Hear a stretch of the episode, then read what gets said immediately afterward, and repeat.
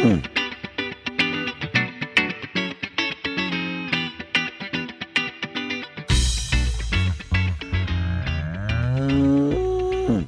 to the Moos Room, everybody. OG3 is here, and we have a guest. And it's another connection to the Dietzel family. Lost Lake Farm LLC in Iowa. Get some cheese, visit the website. Buy their cheese. So good. Uh, Joe Lawrence is with us. Joe is from Cornell Extension. He's an extension associate there where he specializes in forage management. And we're not talking about forage today. Not really, which is kind of crazy. But thank you for being here, Joe. Yeah, thanks for having me. Joe, kind of give us a little bit of background on how you got into our topic today of uh, land development Um, and land planning. Joe. Just, I'll get there. I'll get there. Just, I want to get a little background first. The county I live in, in the northern part of New York, I'm involved in some uh, volunteer work with economic development. And so we, we started being approached the last few years about solar development based on some initiatives from New York State to increase renewable energy. And so that topic and the idea of putting solar panels on agricultural land and the impact that was going to have on our ag, ag industry kind of overlapped with with my uh, extension job and i got interested in the topic and started trying to put some numbers to what kind of impact this might might have for us So that's the topic today. We're going to be talking about land development, land planning, some of the other things that, that go along with how you figure out is that a good idea? Is it a bad idea? Are we getting too far ahead of ourselves? That kind of thing. Before we get into the topic, we have our two questions that we ask every guest. So, Emily, take it away. Yay, the super secret questions. I don't know which one to do first, but I'm just going to go for it. And I should preface this by saying Bradley and Joe will tell you there is a right answer to these questions. And I'm here to tell you they're liars. No. So, first question is Joe, what is your favorite breed of beef cattle? beef cattle well I, I might get kicked off the podcast for saying this but I, I already told joe that i'm not much of a cow guy. I'm, I'm more of a crops guy. But uh, but i have to say even though these aren't a real probably a real uh, popular production animal uh, as a we had a dairy farm growing up and we had a couple scottish highlanders as pets. So they kind of uh, hold a special place to me even though they're probably not the uh, you know most desired beef breed. Uh, You're not the first person to say I was going to so- say, I we have gotten that answer before. Absolutely. Absolutely. No, uh, that's a it's a popular popular answer when I talk to people not on the podcast, but we really selectively choose who's on the podcast because we need to make sure the totals stay correct uh, for for Bradley and I. So uh, with that, the totals on the beef side: Angus at eight, Hereford at six, Black Baldy at four, Belted Galloway at two, Scottish Highlander now at two, and then all with one Brahman, Stabilizer, Gelbvieh, Chianina, Charolais, Simmental, Nelore, Jersey, and Normandy. Next question, Joe, you may have guessed it. What is your favorite breed of dairy cattle? Well, again, going back to uh, the family farm, I'd probably just have to kind of be boring here and say Holstein. I'd agree. That is kind of just boring. I will say the last few year, years, my dad milked cows before he retired. He we rotational grazed, and he started getting into some creative mixes um, uh, as he you know pursu- pursued the grazing side of things. So we ended up with some interesting animals on the on the farm towards the end there, but that was uh, it was it was all based in a Holstein background. So well, that's disappointing. The correct answer is Jersey, if you were wondering. But uh, They're wrong. They're wrong. Holstein is a wonderful answer. all right, totals there. The Holsteins at 12 now, unfortunately. Jersey's at nine, Brown Swiss at five, Montbeliarde at three, Dutch Belted at two, and Normandy at two. All right, that's the totals. Those are the important questions. Let's get back into the topic. topic is land development, land use planning, solar, mostly talking about solar farms and things like that today. At least when I was in practice, I started seeing them everywhere. And I what what brought Joe to the podcast, just for everyone a little background, is that Joe emailed me after listening to one of our early episodes. I think it was episode 11. It was way back, about a year ago, maybe more. We had briefly talked about on that podcast. Is it the right thing to do? Like, why are we taking agricultural land and putting up solar farms and taking that away from pasture or corn ground or anything else? Uh, and so that's Joe was was emailing because he had also had some similar thoughts and had written an article about, you know, is it the right thing to do? So the the first question for me is how do you even go about making that decision? I mean, I know that I'm probably biased that I'd love to see everything stay agricultural land if it, if I had my option, right? But how do you know whether or not it's the right decision? Yeah, it, I mean, there's two answers to me because I, you know, I think it's important to acknowledge the landowner's side of this, and um, certainly these renewable energy projects can be pretty lucrative to a landowner, and if you're talking to a, a struggling farmer, um, setting aside a chunk of land and leasing it for something like this could certainly have significant financial benefits to the farm. So that I think that's important to recognize too. But on the flip side, when you look at it kind of at the bigger picture of what agricultural contributes to the economy, I focused in on dairy, the uh, New York's a pretty heavy dairy state, and the county I live in is very heavy in dairy. There's been a couple different attempts over the years to kind of uh, quantify the economic impact of of milk production, and there's a study from Cornell that uh, developed an economic multiplier of uh, 2.29 dollars uh, circulated in the local economy for every one dollar of gross milk sales so I use that as a starting point. Uh, so that gives you an idea of how uh, the economic activity of one dairy cow. Um, if you if you make some assumptions about her milk production and you know what the milk price is, you can you can uh, figure out all right what um, how much activity does she generate. And then I took it a step further and tried to put it on an acreage basis by saying on our prime farmland, it takes about two acres to support a cow and her replacement.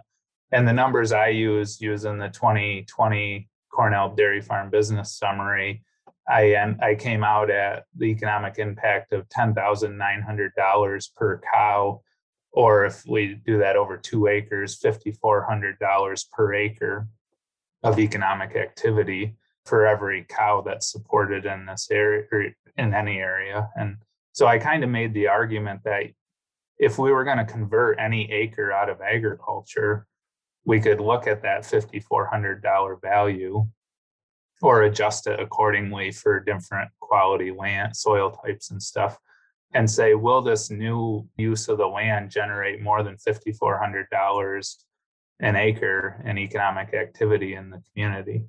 So that's where I started. And then the focus has been solar that's a hot topic right now. But I, to me, you could use that same logic for any land use conversion. That makes sense because I mean, for every dollar going in, how many dollars come out of the dairy industry? How many jobs are provided by the dairy industry? And it's it's an amazing number.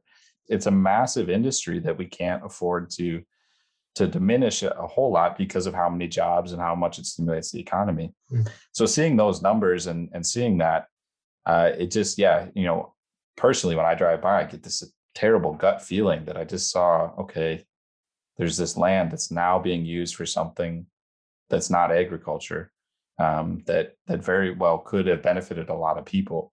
So I definitely understand the the argument on the on the personal landowner side for sure. I mean, that's money in your pocket. I'm just my question is always, is this the right way to do it? So I like that you're using the, the, the numbers and you go straight to the numbers to figure out if that's the right way to go. Well, and that's you know that that's the thing that's really missing with a lot of this land use stuff is we and I'm sure somebody's looked at economic output or or the financial aspects of it. Probably not farmers or or not others, but you know that's sort of what's missing in all of this is nobody ever tends to think about it from a economic standpoint and an economic driver. There's lots of other benefits that we think about, environmental benefits, but nobody's thinking about it from also that economic advantage.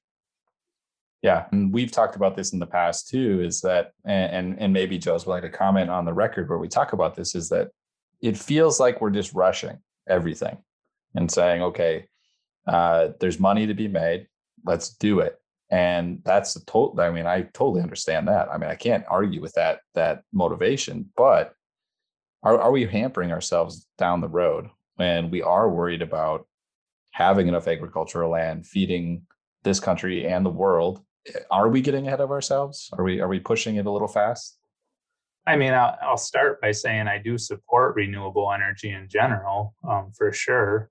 Uh, I don't want to come across as being negative, but I do think that we could be more strategic and and plan, you know, kind of planning this out. And that right now there's almost like a bit of a land rush um, because of the incentives out there, because of the the goals set by different states and federally to move to renewable energy, which I'm all for but it's created a bit of a land rush. And unfortunately, our prime agricultural soils are also prime sites for something like solar because they're already clear, they're generally relatively flat land.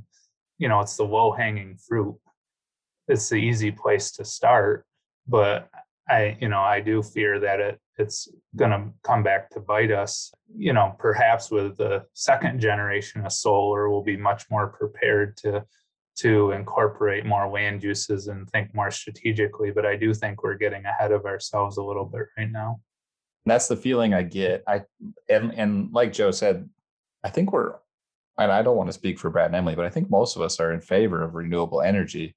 We just want it to be want it to be done in a strategic way that thinks, you know, don't think about today, but think, you know, 15, 20, 30 years down the road so that we're being as efficient as we can when we know that land and prime agricultural land is going to be and is already at a premium.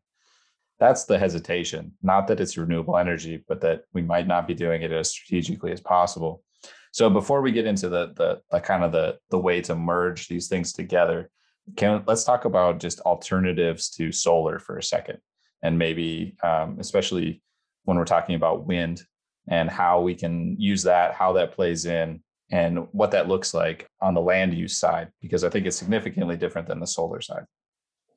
Yeah, that's a really good point. And and actually, coincidentally, the the county I live in hosts the largest wind farm that I'm aware of east of the Mississippi River. And uh, you know, so I've used that as a contrast because it has been interesting. I mean, wind farms get some negative reactions too. There's a bit of that not in my backyard type um, attitude, and they and they are you know that you can see them from almost all vantage points of the county right they stick out um, for sure they're quite tall but when we think about farming around those towers you have the base of the tower and the access road is essentially what gets developed and you can continue to farm around them and so based on some numbers i found uh, when they when you consider the footprint of a wind farm it's about one to two percent of the land that actually is getting developed and is no, no longer usable for agriculture. So the the math I did using the local project and the numbers I was comfortable with, we were looking at approximately 0.6 0.65 acres per megawatt produced of land being taken up by the wind towers and the, the other infrastructure. And in contrast, most of the estimates that I found for solar is five to seven acres per megawatt. So it's about a nine-fold difference in uh, in the amount of acres that are actually inaccessible for production per megawatt. Joe, I'm curious. Have you also looked into, or do you know, you know, the general cost comparison between putting up a wind turbine versus, you know, putting up solar panel? No, sorry, I can't share uh, uh, or I don't have great numbers on that. And partially because when I have tried to look it up, it, the efficiencies vary so much um, depending on where you are in the country.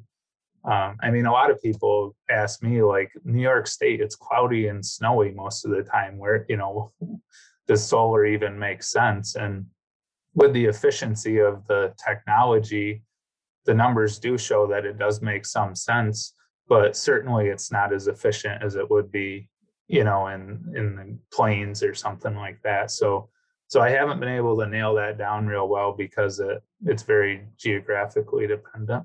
Uh, and i mean bradley you have well is it it's two two turbines now up at at morris that you kind of work around in your system.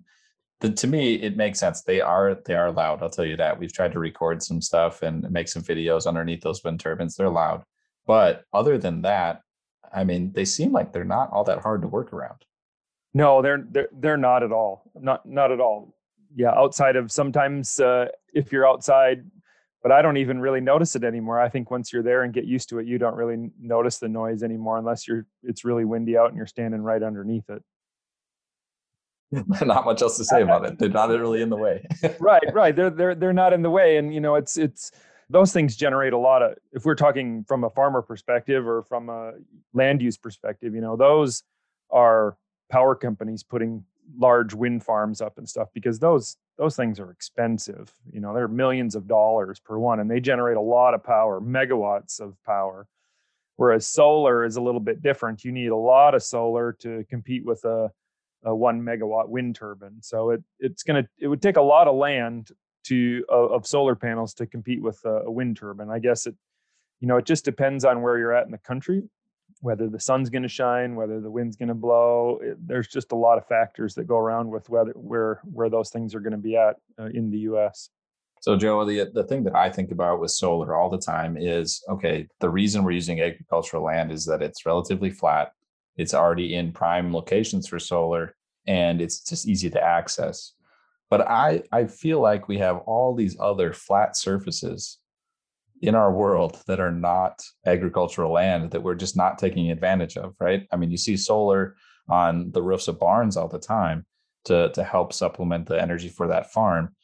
Why does it have to be agricultural land? Is it just that much easier to, to get access as opposed to the roof of all these corporate buildings and or uh, grocery stores, WalMarts, like those are also flat areas that have no trees around them that could also be used utilized. So why why do we see it really encroaching on the agriculture side? Um, the two points that I've kind of come back around to are one, it, it is really simply low hanging fruit. It's pretty easy, and and two is scale. You know, at least in our area, the the project we have New York State has uh, kind of two programs. One one is for smaller projects, which are usually in the neighborhood of 15 to 25 acres, and then there's some large scale projects which could be hundreds or even thousands of acres. So while I totally agree with you on all these roof surfaces and stuff, and some of these buildings are quite large, you're still maybe only talking a couple acres of roof surface. And so you need a, a quite a patchwork of those to come up with the 20 or 200 contiguous acres of of farmland that you could you know can fairly easily come by in many agricultural areas. Now we have to talk about combining things. The compromise the the what you know bradley's been working on finding ways to have solar panels be used in multiple ways and or just be out of the way enough for agriculture to still happen that's what we need to talk about is that I think this is probably one of our solutions. And that's what gets me so fired up when I see some of these solar farms going up is that there is an opportunity to still use some of that land or maybe even most of that land as agricultural land or at least pasture um, if we were thinking far enough ahead. Joe, can you kind of walk me through if we were going to do that, how how would we have to set it up so that we could we could use this for both purposes? I think to me, the two questions we have to ask ourselves are are the products we're going to get from the, you know, if we turn this agrivoltaics, are the products we're generating, are they, can they produce the same sort of revenue? I mean, no disrespect to sheep, but there's a fairly limited market to my knowledge unless we really develop that industry. And so while we could graze a lot of sheep under solar and and we have plenty of talented uh, farmers who could manage that. My question is, what's the market of the product, and and how does that compare to what the dairy cow was generating, you know, in that economic activity per acre?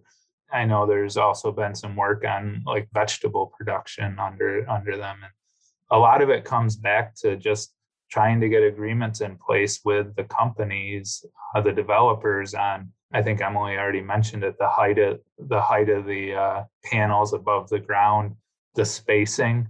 You know, they do a lot of calculations of the the uh, slope of the panels and how far apart the rows of panels are to kind of maximize the the solar um, energy they're going to get from that footprint. So if they have to make compromises and put the panels further apart to uh, accommodate agricultural activities, I, I think could be very well justified, right? But we also have to recognize that it can potentially decrease the efficiency of the project for them. So I'd, I'd just like to see more numbers. I mean, uh, on the markets side of it, honestly, because I, I tend to feel like we have plenty of talented farmers and, and extension folks and, and whatnot that can figure out how to make these systems work. We just need to make sure the products we're producing under the panels actually are marketable and, and can you know lead to a profitable farm. Yeah, that's that's a, a good thought. And I, I think that um, it brings up a good point. This used to be dairy land or it used to be beef land. And you, you can't then raise sheep and call it equivalent uh, you know, exactly the same thing. And, and especially when we're talking about the economy, I, I'm really excited about some of the stuff that Brad's doing with the shade and being able to show that the solar panels are not only generating, there's a benefit in both ways. They're generating power, but they're also helping the cows.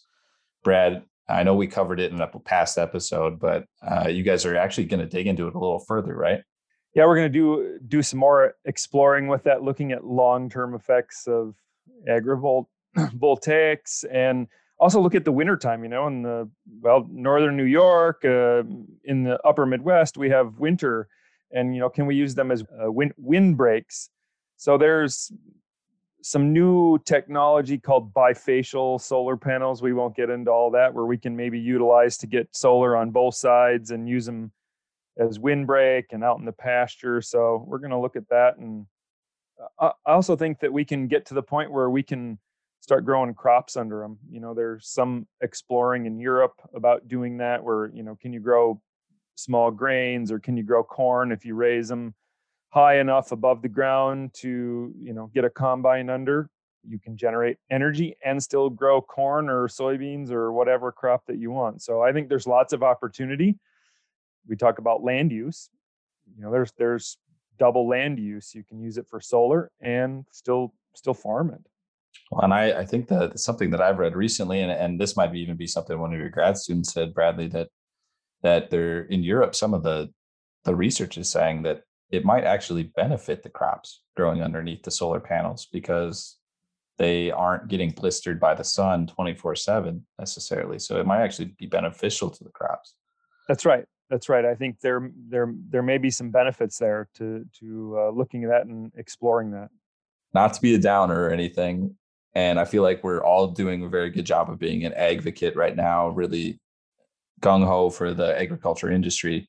But I think there is a point too, and uh, Joe, I think you can talk to this that yeah, there is some land that probably is better off as a solar farm, and there's there's not really a whole lot of argument there for some pieces of land. Yeah, uh, for sure. I, I threw out that example of two acres to support a cow and her replacement. You know, we certainly have some marginal land that's still used for dairy production where it can take, you know, upwards of four plus acres per cow to support that farm. And when we when we get into those scenarios, the economics start to be uh, in terms of the regional or community economics, it starts to be a wash or even even can start to shift towards the solar actually generating more per acre than than the cows can if it's going to take you four or five acres per cow and then my other argument would be you know that's uh, there's a higher environmental impact to using that land to um, support cows as well because we're we're running off over a lot more land for the same basically output right on the milk side. So i do think that's you know needs to be talked about. And i again it goes back to respecting the landowners too. And if that's that's the land that's been in their family for you know several generations and they they've made it work even though they probably know it's not the best quality land then you know they have their interests there too but but from a community economic standpoint you can certainly start to make the argument that solar could be actually be a more advantageous for those locations. If you think about it from a, practical standpoint, in you know New York, what what are you seeing out there today for you know are are you seeing solar go up uh, for grazing or other land use uh, in an agriculture perspective? What what's the landscape look like in in New York? Now, unfortunately, we're seeing very little of that right now. Outside of uh, Cornell University, actually has some solar panels on their land, and and we have a few researchers working with some agrivoltaic stuff. But in a commercial setting, unfortunately, we, we're just not seeing where the planning is being done or the developers are being forced to to make accommodations to allow for that. I have talked to some towns and, and counties where they they are looking at changing their zoning laws to make sure companies will accommodate that, but uh, we haven't seen much of it yet. We have a few companies where they're taking sheep around to different projects and and uh, contracting with the developers to for basically for vegetation control under the panels. But I wouldn't call it a, a real robust um, agricultural production model. It's you know I think it's more of a service oriented model where the developer is is utilizing that for vegetation control instead of hiring someone with you know a lawnmower and a weed eater. That makes sense. And I, I think the the areas that I get most excited about for this, and especially agrivoltaics, are those areas where it is kind of marginal land, uh, maybe marginal land on the dairy side. A lot of those marginal land areas where we are seeing maybe production isn't great for the dairy animal.